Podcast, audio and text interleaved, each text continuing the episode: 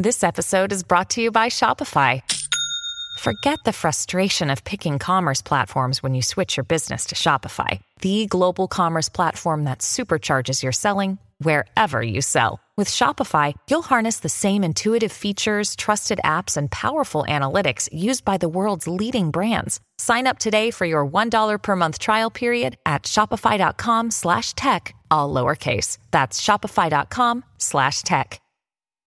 When you need mealtime inspiration, it's worth shopping Kroger, where you'll find over 30,000 mouthwatering choices that excite your inner foodie. And no matter what tasty choice you make, you'll enjoy our everyday low prices, plus extra ways to save, like digital coupons worth over $600 each week. You can also save up to $1 off per gallon at the pump with fuel points. More savings and more inspiring flavors make shopping Kroger worth it every time. Kroger, fresh for everyone. Fuel restrictions apply.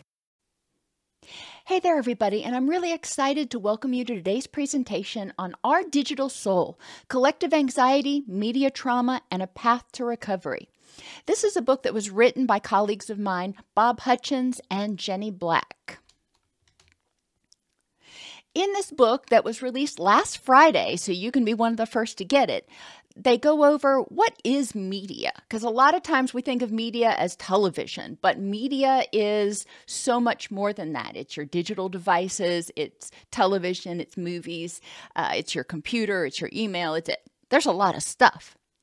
Then they talk about what media trauma is and we're going to touch on that a little bit they talk about how media keeps us from what we need in terms of developing healthy secure relationships and they t- discuss different types of media trauma, including misuse and neglect, expectations, disruption of development, incidents of trauma, and addiction.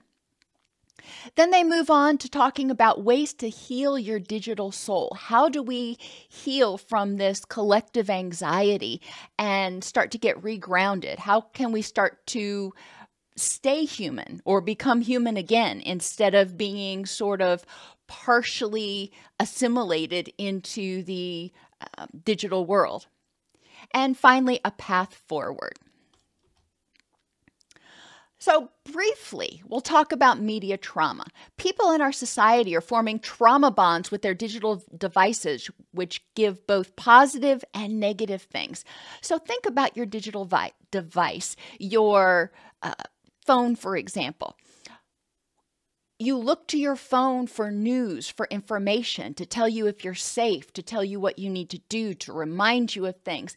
But a lot of people also find validation and a sense of personhood, if you will, in their digital devices because that's where their Instagram or their TikTok account is.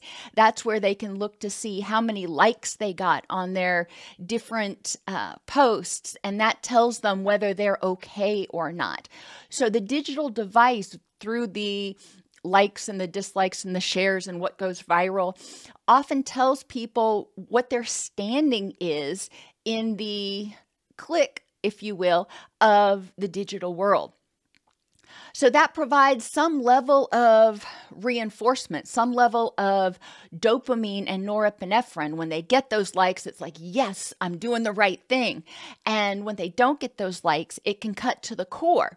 Unfortunately, just like a uh, insensitive parent, uh, the media is can often be very harsh in their responding. Sometimes they may respond in a helpful way, but sometimes trolls and just even friends may respond in a way that is not helpful or they may not respond at all, which can leave the person feeling very isolated and abandoned.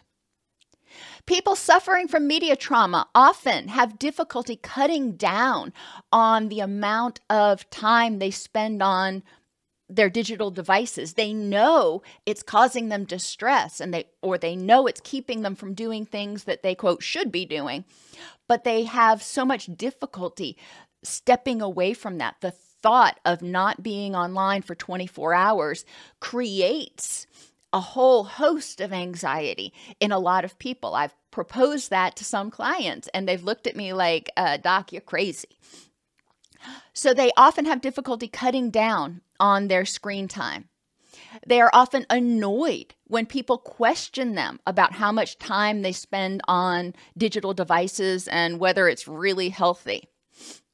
They often feel guilt because they know that what they're doing is probably keeping them from nurturing their relationships or from doing the right thing, or they know that what they're doing or what they're viewing is probably not okay, but they're doing it anyway. And eye opener. Now, this is a screening test that we use in substance abuse, but it does apply some to media too a lot of people, the first thing they do in the morning is they reach for their digital device and they scroll through either TikTok or the their Instagram feed or the news or whatever they scroll through.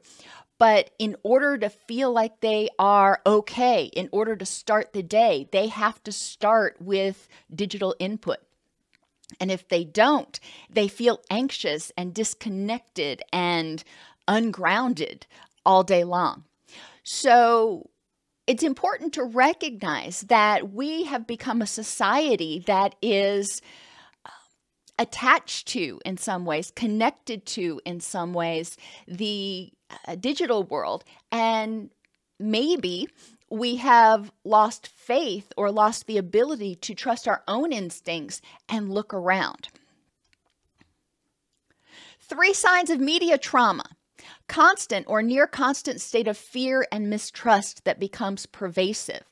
If you're posting on social media and people troll you, or people give you a thumbs down, or they just don't like a post that you do, then people may start becoming suspicious or feeling abandoned. And that starts spreading. It's like, why didn't you like my post? Or why did you post this comment? Or uh, there's a lot of things. And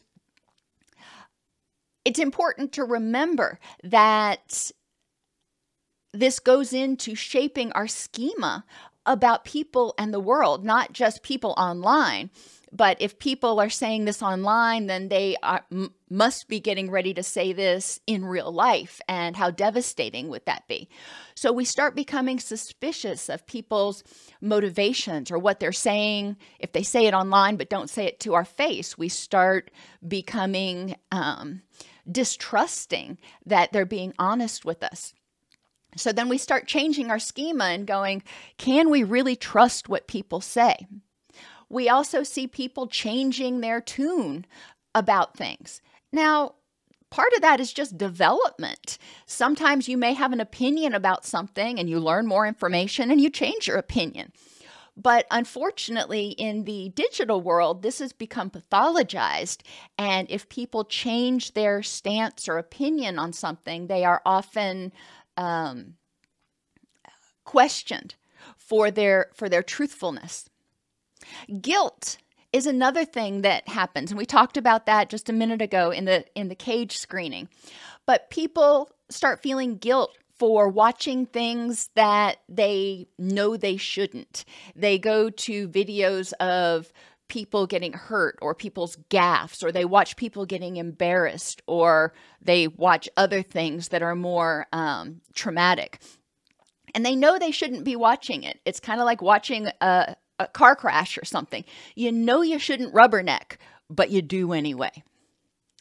And being online when they shouldn't. They may have guilt because they know they should be paying more attention to their kids or their work or something else.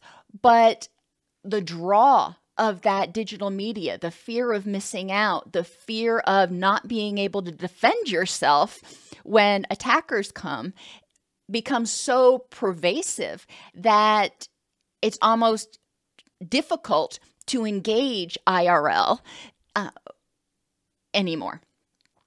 And then there's a loss of pleasure in non media related activities. We forget how to play.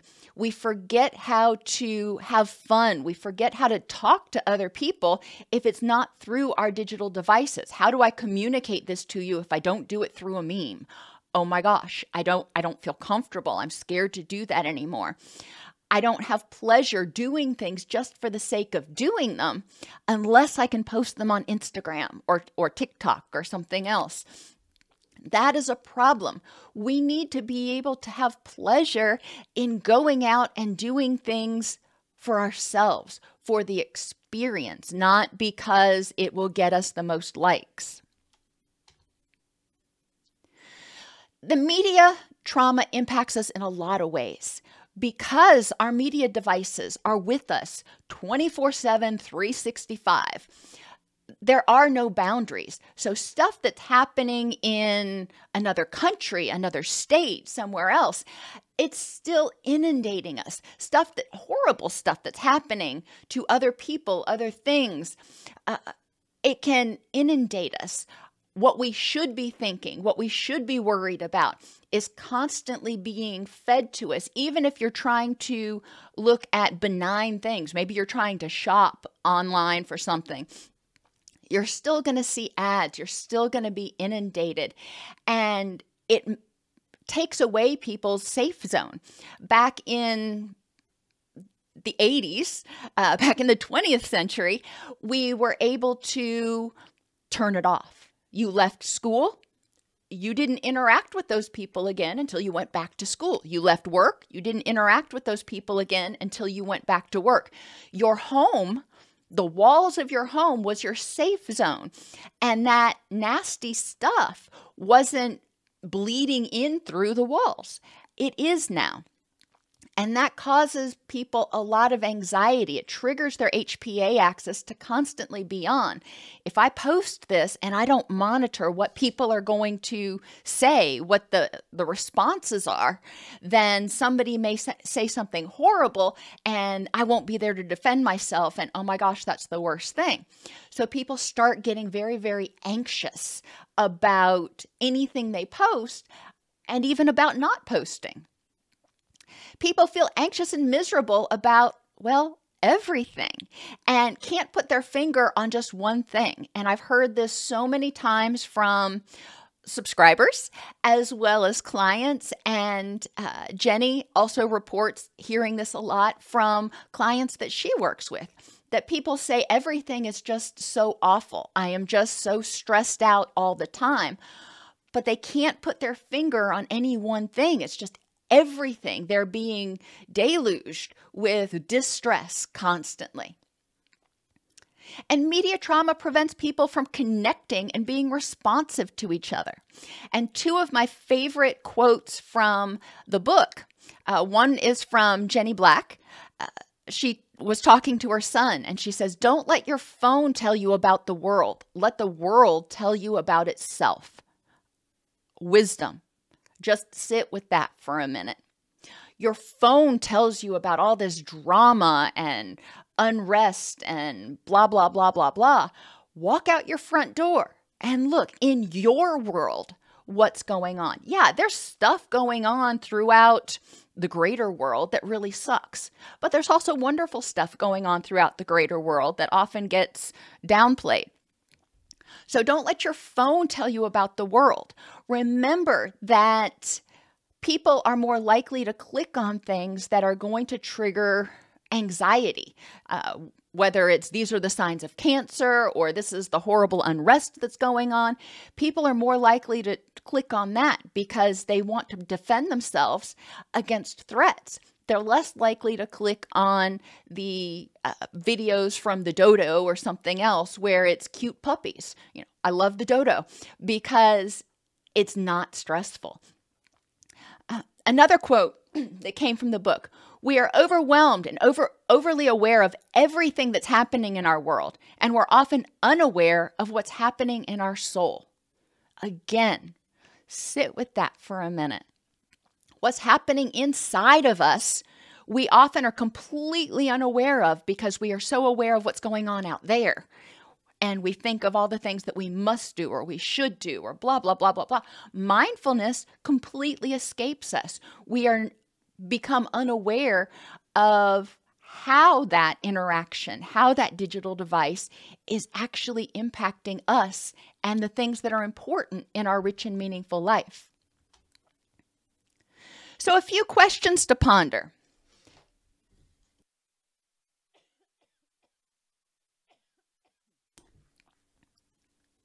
Does media dictate how you live your life? Does your phone tell you what you should think, what you should be doing, what you need to do in order to be virtue signaling? Are you preoccupied with posting or checking social media throughout the day? Is your self worth linked to your standing on social media? Is your self worth linked to how many likes your posts get and whether they get shared or not? Do you feel you're not enough or just can't live up to the expectations? There are lots of expectations out there that are being pushed by the media. Do you feel that you can't live up to your expectations or their expectations? Does online time lift you up and inspire you or leave you feeling helpless and defeated? It's really important to think about that. When you are online, even if you're talking with friends, sometimes you may feel so inundated, so overwhelmed if you're talking to a bunch of people or something because you can't, you don't feel like you can get a break. So even if it's not a negative interaction, you may end up feeling drained afterwards, helpless, defeated. And do you constantly worry about being canceled? Are you terrified of posting things without totally monitoring them and making sure they're scrubbed? Uh, are you terrified of being authentic for fear of being canceled? And they have other questions that they ask you to ponder to examine whether uh, you're experiencing media trauma. So, some tips from Bob and Jenny. First one set a time limit. Unfortunately, our lives have become integrated with the internet. We have email, we have stuff that we actually need to do. A lot of people really enjoy certain television programs, for example. And but setting a time limit for engaging in that media, whether it's interactive or just watching something like, you know, Netflix, is really important because we all know binging on Netflix, you can watch Netflix for hours and hours or even days and days, and there's constant novelty. There's constantly something to watch. Your life is passing you by. You're not doing the things or using your energy to nurture the things that are important in your rich and meaningful life. So, is some screen time okay? For most people, the answer would be yes but set a time limit and set a timer. And I encourage people to also set a backup timer because your first timer may go off and you're like, I just want to finish this show. Okay. Well, when the second timer goes off, you need to get up. Include non media time every day. That means go out and play. Figure out what makes you happy IRL. take pictures. Um, and, and I don't mean to post on Instagram, I mean get a camera. Not a dig- digital device, but actually get a camera and go out and take pictures or go play with your kids or you go to the dog park. What is it that you would enjoy if the internet suddenly went down and you couldn't get online what would you enjoy doing? Try to schedule that in every day and keep a schedule at first. Bob and Jenny both point out that we've become so integrated into digital media that a lot of us have forgotten what our options are. So make a list of a lot of different options that you have. So during your downtime, you can pick from that list. You probably don't want to schedule something hard to do in there because you may get to that time and go, you know what, I really don't want to go to the gym. Okay, that's fine. Ha- but in that downtime, in that time that's not work, that's not family time, that's not whatever, um, what is it? What options do you have? And choose from that list. And I mentioned family time. Schedule that in if there are people, hopefully there are, in your life that are important in your rich and meaningful life, scheduling in time to use your energy to nurture those relationships is going to be important. And that can mean setting new rules, for example, like no digital devices at the dinner table.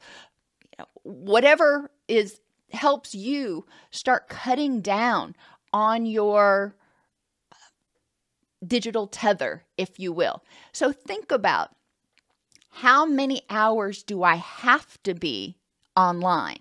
And if I weren't online, what else could I be doing?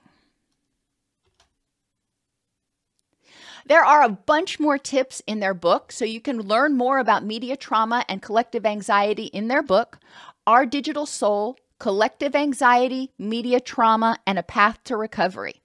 You can buy it on Amazon or you can go to their website at ourdigitalsoul.com.